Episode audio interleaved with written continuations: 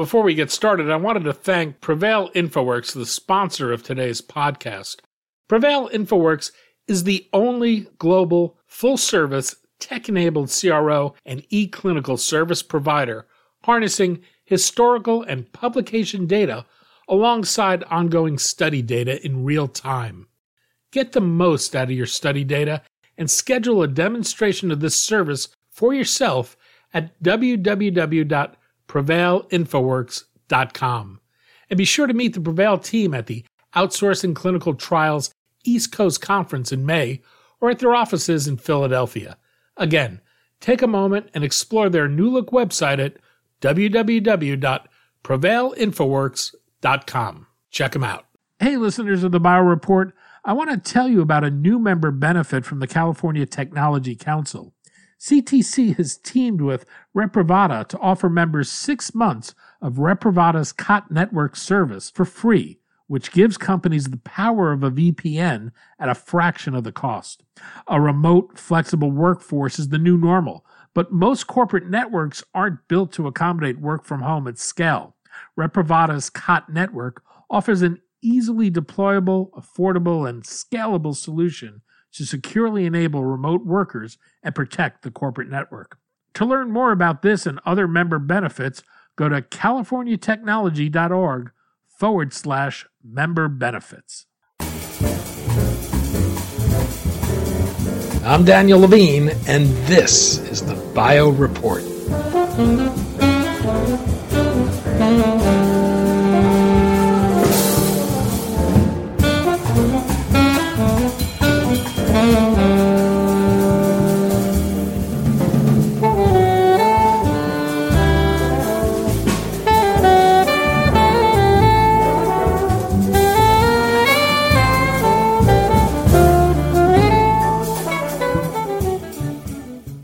While the revolution in genomics has led to rapid improvements in the cost and speed of sequencing and created new insights into the genetic drivers of health and wellness, proteomics has lagged behind. Being able to capture a comprehensive view of the changing levels of proteins in an individual could play a significant role in bringing about an era of precision medicine. SomaLogic is providing a push in that direction with its SomaScan Discovery platform, which can read 5,000 protein measurements in the blood through a single assay. We spoke to Roy Smythe, CEO of SomaLogic, about the role proteins play in health and wellness, the way the company's technology works, and the opportunity for it to help advance the area of precision medicine.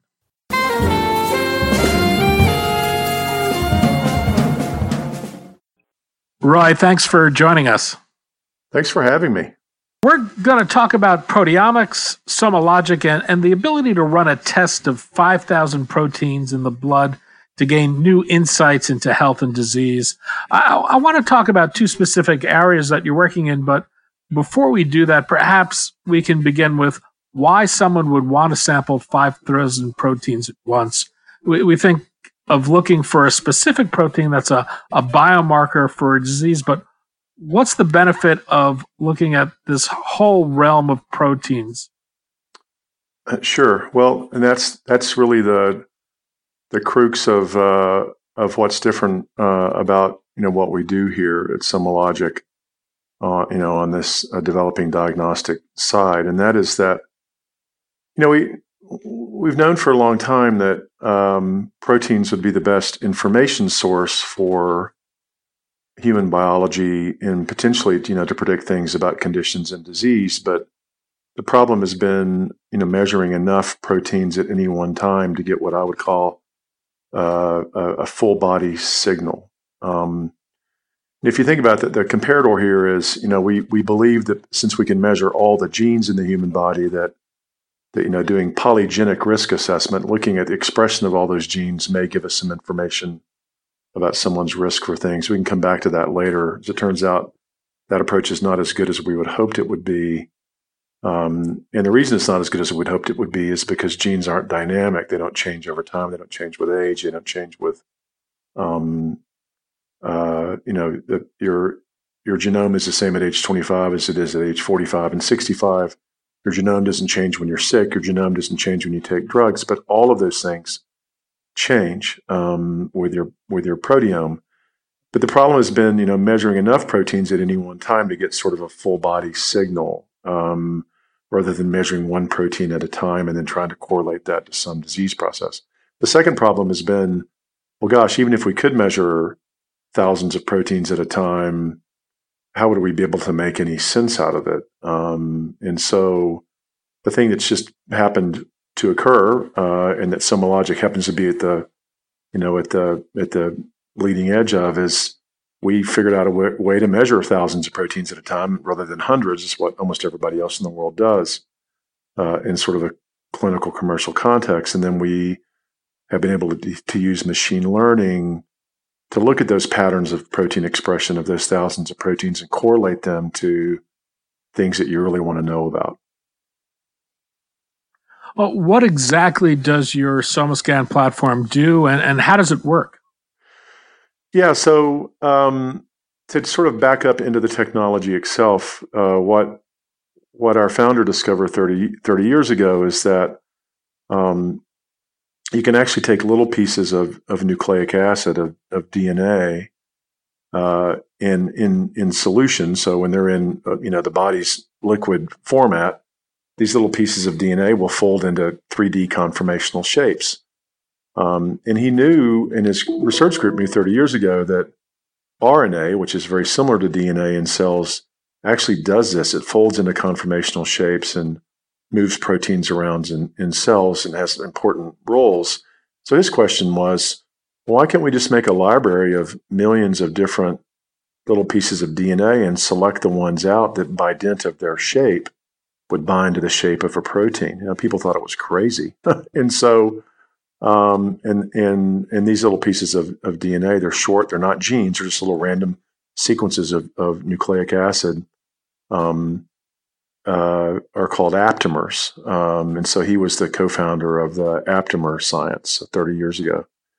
And what we do is we've developed a library of thousands of these little pieces of DNA. We've modified them to make them bind to proteins even more specifically and reliably. And, and because of that, if you will, we sort of engineered thousands of synthetic antibodies that can recognize proteins, but they're not antibodies, they're little pieces of DNA. And in the assay that we do, you know, we expose a body fluid to these thousands of, of aptamers. We call our somamers because they've been modified to work even better.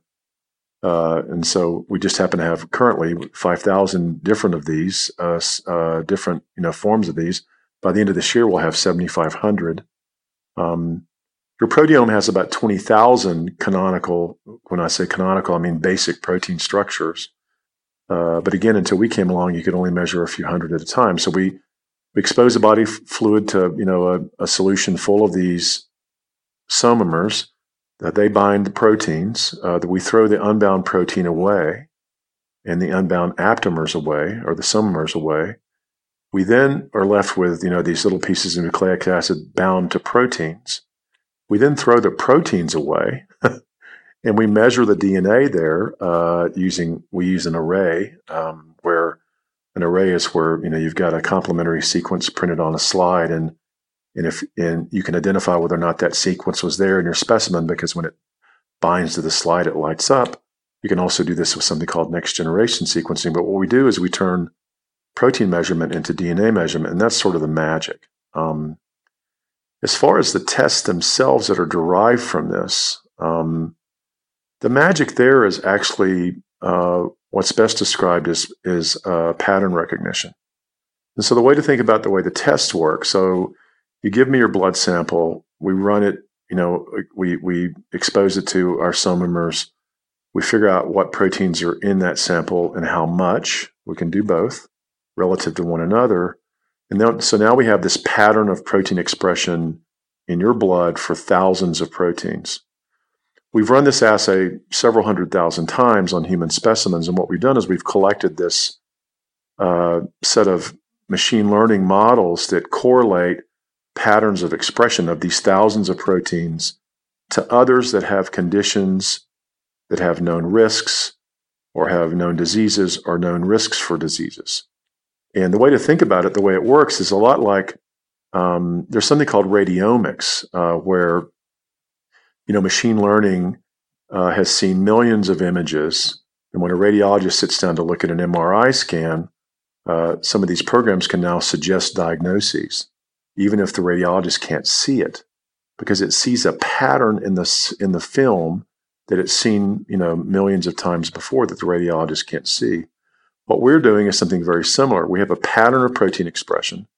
Some of the proteins that that determine you know these predictive models don't even have any known biologic relationship to the disease, but they're reproducibly there with others. And it's this pattern that can tell us things that we've never been able to know before. Is sensitivity an issue? Are you able to detect proteins in extremely low quantities?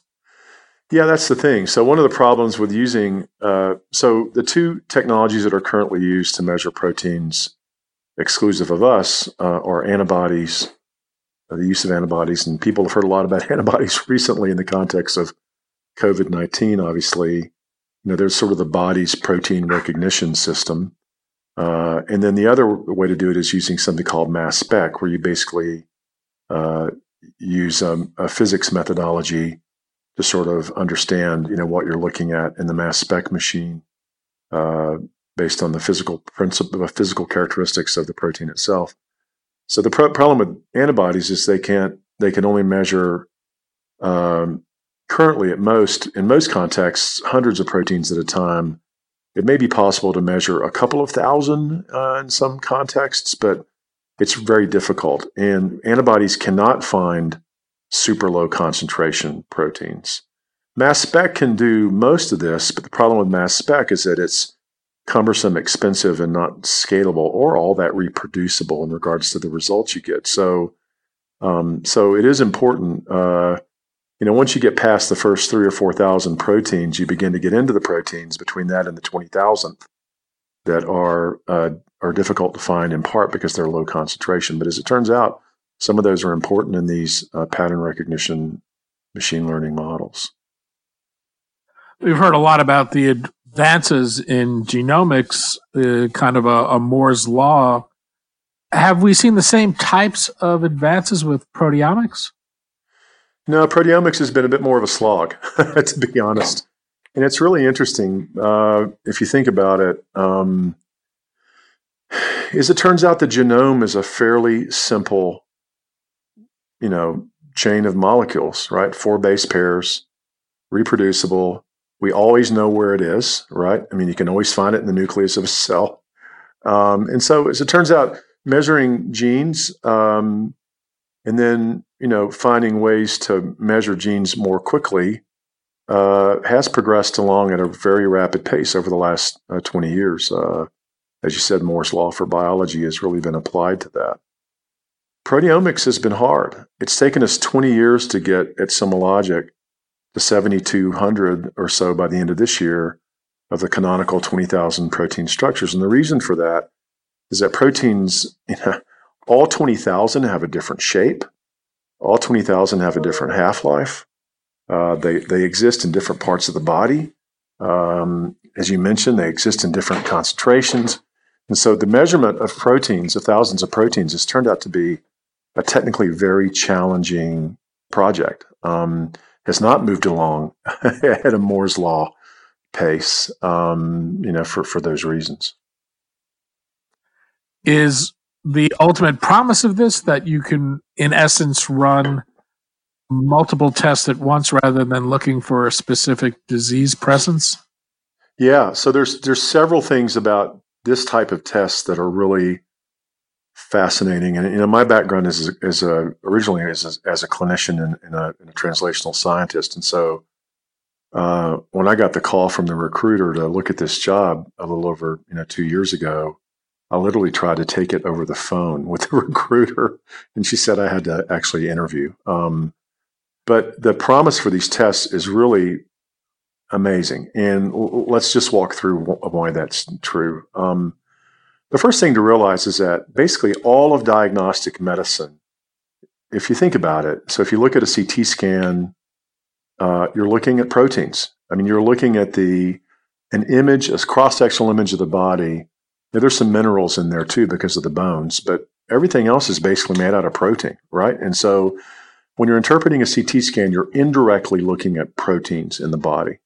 When you take a blood pressure mes- measurement, uh, you know, with a with a blood pressure cuff on someone's arm, you're indirectly measuring the the action of proteins in the body, hormones, uh, catalysts, reagents that are you know having an impact on you know some want to lower the blood pressure, some want to raise the blood pressure, some want to tighten up the vasculature, some want to relax the vasculature.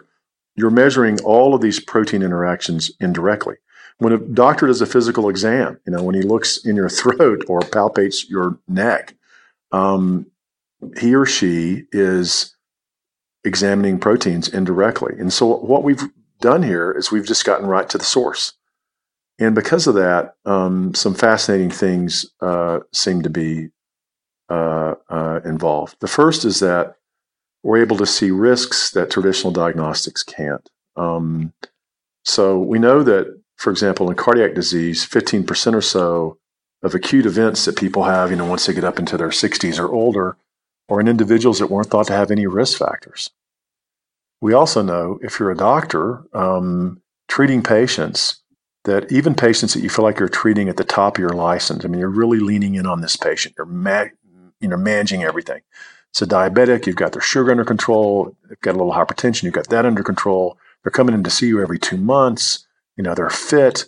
We know that in that population things still happen right? I mean that's what that's just it's just accepted in medicine that happens. And what we're being being able to do with these tests is to be able to tell a clinician this person may not look like they have any risk but they do. And this person you may think you're maximally managing them but they still have risk. Um, and then of course uh, the ability the, the ability to replace what i would call a big box more invasive, more expensive, less convenient diagnostics in some case is also an incredible uh, you know advance for both uh, you know safety, um, convenience, and mainly for cost of healthcare. So we we have a test, for example, that can tell you if you've got fatty liver, something called NASH, and can even tell you what the histologic subtypes of that disease are. And the gold standard for that diagnosis is sticking a needle in someone's liver. Um, we can tell you what your primary cardiovascular risk is for a heart attack or stroke over the next three years with a blood test without you having to get a you know non non exercise stress test, without having to you know have three or four visits to the physician. We can tell you what your VO2 max is, so what your aerobic fitness is, a thing that you know athletes and armchair athletes you know do sort of on an annual basis, without you having to get on a treadmill and exercise yourself to exhaustion. So you know, the ability to see risk that's not discernible from other methods, and then the ability to replace diagnostics that are more invasive, more expensive, or less convenient is is is going to be transformational. Well, what's the result that's delivered to a clinician? How much interpretation is provided? Sure. So currently we've, we've released, you know, our first 10, 10 of these tests. We have more than 100 in the pipeline uh, here, these protein pattern recognition tests that can tell you things about you know either a current condition like you know some aspect of your uh, of your of your uh, body morphology like you know what's my visceral fat what's my what's my aerobic fitness what's my um, um, total body fat. We can do all those things. And then also you know this, these disease predictions. So things like your primary cardiovascular risk um, and so forth. So we released the first 10 tests into a test the test market what we call our test market the concierge practices in the local Colorado area here right before the pandemic. Um, and what we provide physicians and patients with uh, is um, it depends on the test, of course. So, in the case of you know t- total body fat, we give them a readout of you know percentages, and so your total body fat is in this percentage range, uh, and they're relatively narrow ranges. and and then for cardiovascular risk, we basically say, you know, you're either at low, medium, intermediate, or high risk. And then we quantify that with a clinician and the patient saying, you know, it's it's a you know one in one in a hundred, one in fifty, or one in four. Um, and so, uh, you know, we don't give them the list of proteins back. We do all that bioinformatics work here. We just give them a result back. We either tell them, you know, for it's a for uh, for example, it's one of these health and wellness tests about body composition. We'll tell you what your percent body fat is, If it's a test for risk, we tell you, um, we bend that risk into categories and tell you, uh, you know, with something that you can understand just how high that risk is. What have you done to to validate the test? So the tests, uh, as it turns out, um, are heavily validated. we don't release them until we do a couple of things. So the first thing we do is we decide at the beginning of the development of one of these tests what the existing truth standard for diagnosis already is and how accurate that is, right? So what's the sensitivity and specificity of the existing diagnostic method? So, for example, if we're going to try to create a test um, that um, is as good as an ultrasound or a biopsy for liver fat, we then have to try to create a model that has similar sensitivity and specificity. And so what we start out with is we we we find out what the truth standard, the existing diagnostic truth standard is. In our in our pre-test development documentation includes we're not going to release this test until it reaches this level of sensitivity and specificity. Um, so that's that's the first thing we do. The, the, the second thing we do um, is that once we create a test, what we think has, you know, that sensitivity and specificity, and so we create these from what we do is we take existing blood samples from patients that have these conditions or these risks or these body types. Um, and so we'll develop the model from a known set of samples. Um, and then we and then what we do is we actually take an unknown set of samples, and we've got access to these um, uh, because we've made arrangements with biobanks and pharma around the world over the last several years, you know, to have access to these samples. We then take a blinded set of samples. So this is basically a retrospective virtual clinical trial, right? These are humans.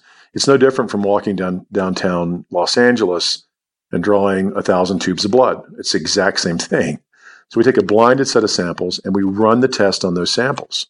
And then we look to see what was the risk in that population for this disease or what were the incidence of this disease.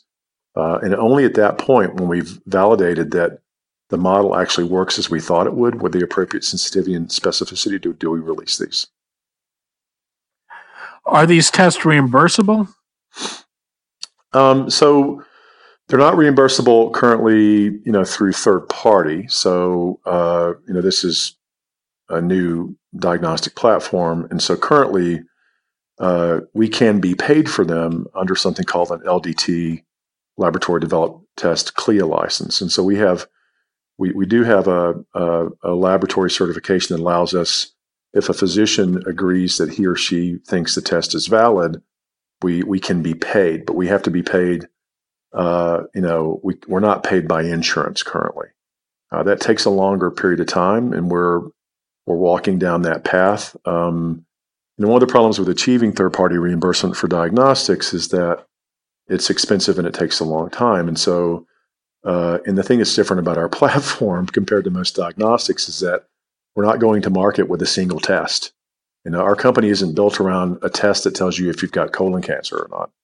We're going to have a hundred of these tests on our platform over the next five years, and so we will select out some of the tests that we feel like um, are more likely to be used uh, only in you know a physician patient relationship or embedded in a treatment plan that's already exists, um, and we'll seek reimbursement for those. But the others are likely to be paid for in other ways, either um, you know by individuals themselves, or if you think about some of these tests. So, for example, we have a test in development that will tell a di- tell us if a diabetic has a risk for a secondary complication in the next three years. And if you think about if you're a health system that's managing that risk, or if you're an insurer, the ability to take you know all 100,000 of your diabetics, run this blood test on them, and then know which 4,000 of those 100,000 are most at risk.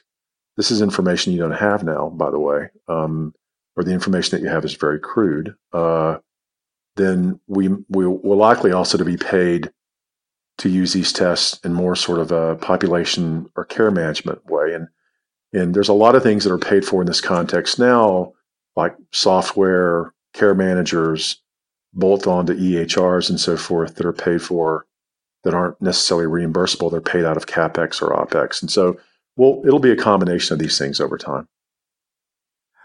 This is not only being used as a a diagnostic tool, but it's also being used as a research tool.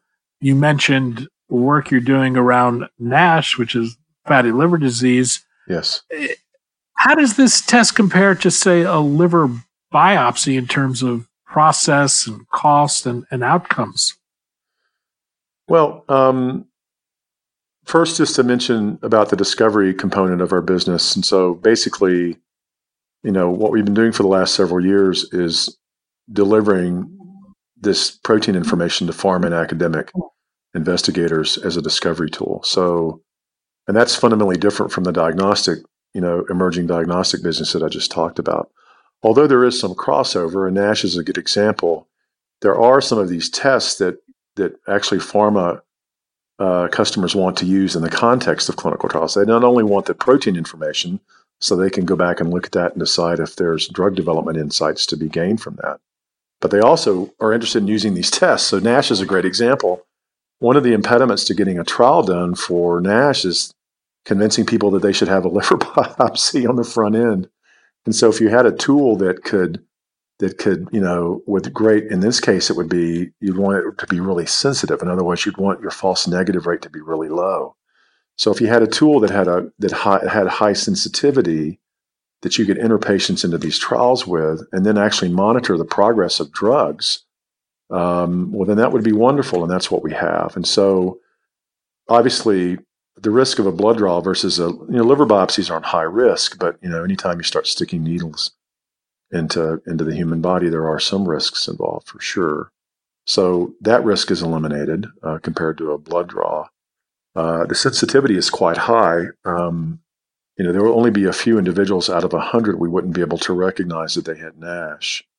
Uh, so the cost is dramatically lower. The safety is higher.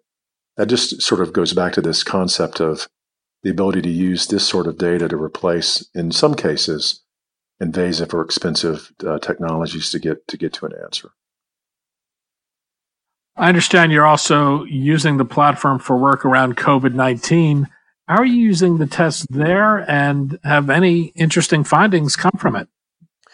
Well, it's too early to know if we're going to have uh, interesting findings, but we certainly hope so. Uh, and again, one of the reasons we have so many uh, pharma companies that work with us, like Novartis and Amgen and others, is that you do get interesting findings when you're able to measure thousands of proteins at a time rather than hundreds.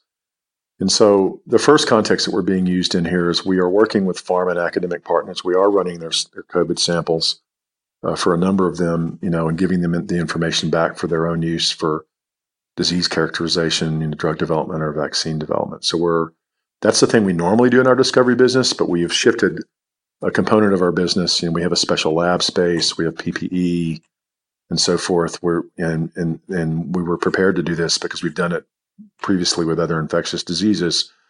We've got a segment, you know, specifically dedicated to servicing pharma and academics that want to get insights, you know, from the protein information. The second level of things that we're doing, we're talking to the government about, you know, so that's great, but what else could we do since we have this ability with protein pattern recognition to potentially see risks that you couldn't see otherwise? And so we're also working uh, to try to develop uh, a test that will tell you um, if you're uninfected with with uh, SARS-CoV-2 or if you're just recently infected, what your risk of severe disease is. You know, the problem with this disease, of course, is that um, well, there's lots of problems with this disease, but one of them is that while a significant percentage of patients have known risk factors, you know, for severe illness, there's a substantial minority that do not. And then that's the most frightening thing about COVID 19, right? Is that, you know, with influenza, if you're not, you know, elderly or um, and, somehow uh, at risk because of, you know, comorbid conditions, you know, you just sort of, you know, you get your flu shot. And if you get the flu, it's not too bad. And you're going about your life. The likelihood of someone with no underlying conditions dying of the flu is exceedingly low it's not exceedingly low with COVID 19. And so, how do you identify that risk? And there's a couple of reasons that would be important. One is that we could potentially get people back into the workforce more quickly without them having to have been vaccinated or have been infected and, and have at least temporary, as we think now, protection from you know reinfection. The second thing is who gets the vaccine first. I mean, this has been a big question in the media. Uh, you know, who do you vaccinate first? And so some things are obvious, right? Healthcare workers, people over the age of 80, people with, you know, immune compromise. But what about everybody else? Because we know that you or I may be at high risk. We just don't know it, even though we don't meet any of those criteria. So that's that's a great application too. And then lastly, uh, even in people that are recently infected, who's at risk for severe disease and who's, you know, if we can define a drug, and we haven't yet, but, you know, I, I've actually got great faith that we will in the next several months here. If we can find a drug that, taken early in the course of disease, could reliably deflect severe disease, well, then who gets that drug and who doesn't, especially if it's in limited supply or expensive or has side effects. Um, lastly, just mentioning that because these little aptamers themselves can recognize proteins, we've got a little skunkworks project we've been working on to develop uh, somamers that bind to the spike protein of the virus, um, which could have therapeutic or diagnostic import. It's going to take us longer to get to, but it's just worth mentioning that um, that that's that's that's part of our work as well. I think many of us have been anticipating the advent of precision medicine in a a fuller way than we've seen it. What do you think your platform will do to move us toward that? I think there's a couple of things. One is, you know, the again, the at the at the highest level, sort of at you know, the basic clinical level, the ability.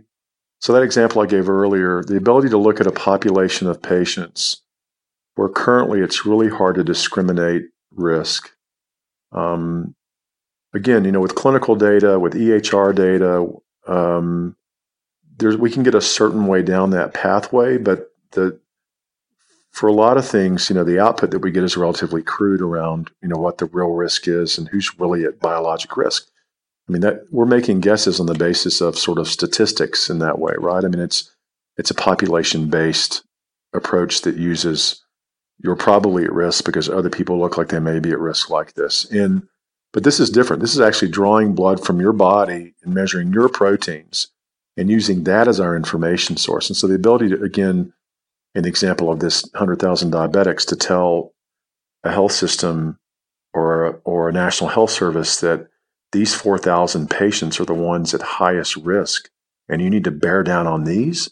And the 96,000, not so important. They can go on about their business. But if you don't, you know, develop, you know, more intensive treatment for these 4,000, you know, a lot of these people are going to have a problem. So that's that's a huge precision medicine advance to be able to be that precise. I think at the level of the individual, uh, what we've seen in a couple of early studies is that this information has a different impact on them than your traditional, you know, clinical advice, right? So um, when I was uh, before I moved to Boulder, my uh, one of my neighbors, a young woman, unfortunately got a genetic test back that said she had BRCA1. Um, and so she didn't ignore that, right? I mean, she, she had a BRCA1 mutation, which meant she was at high risk for breast and you know, in ovarian cancer. And so she went and had prophylactic surgery in her 30s.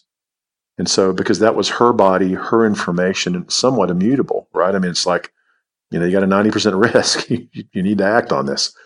You know, the problem with it, sitting in a doctor's office and being told, you know, hey, Joe, you're a little overweight, you're a smoker, you know, you got a little metabolic syndrome, your glucose is a little high, you're not quite diabetic yet. You really should make these changes because you could be at risk for, you know, a heart attack.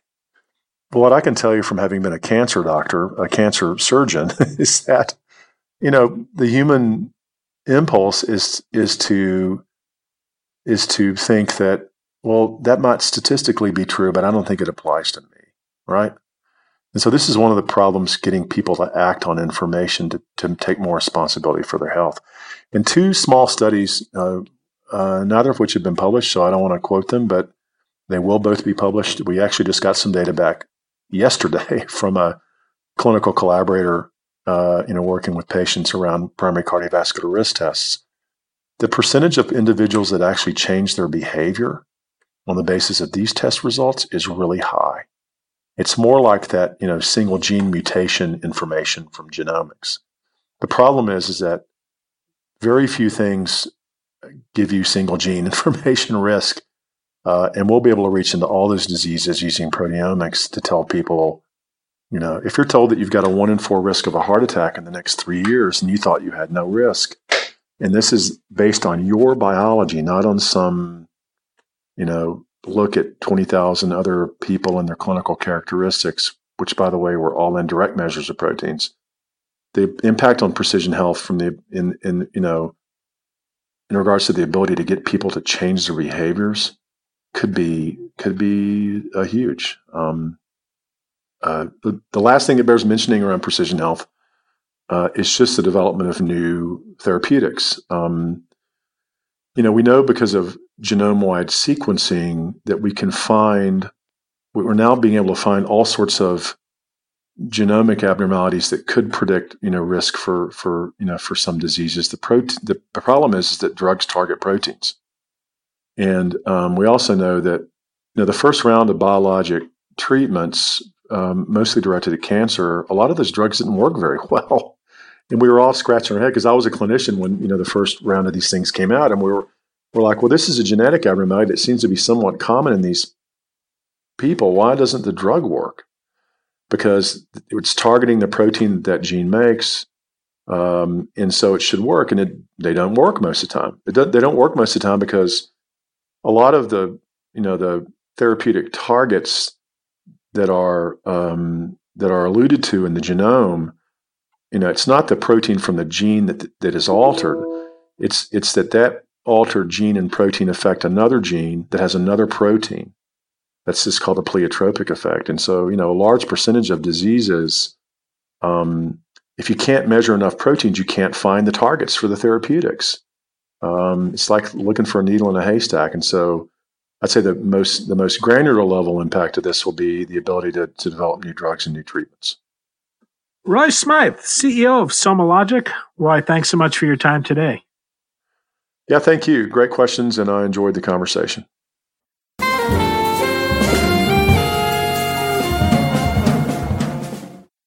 Thanks for listening. The Bio Report is a production of the Levine Media Group. To automatically download this podcast each week, subscribe to our RSS feed or through iTunes or other podcast manager. To join our mailing list, go to levinemediagroup.com. We'd love to hear from you. If you want to drop us a line or are interested in sponsoring this podcast, send email to danny at levinemediagroup.com. Special thanks to Jonah Levine, who composed our theme music, and the Jonah Levine Collective, which performs it.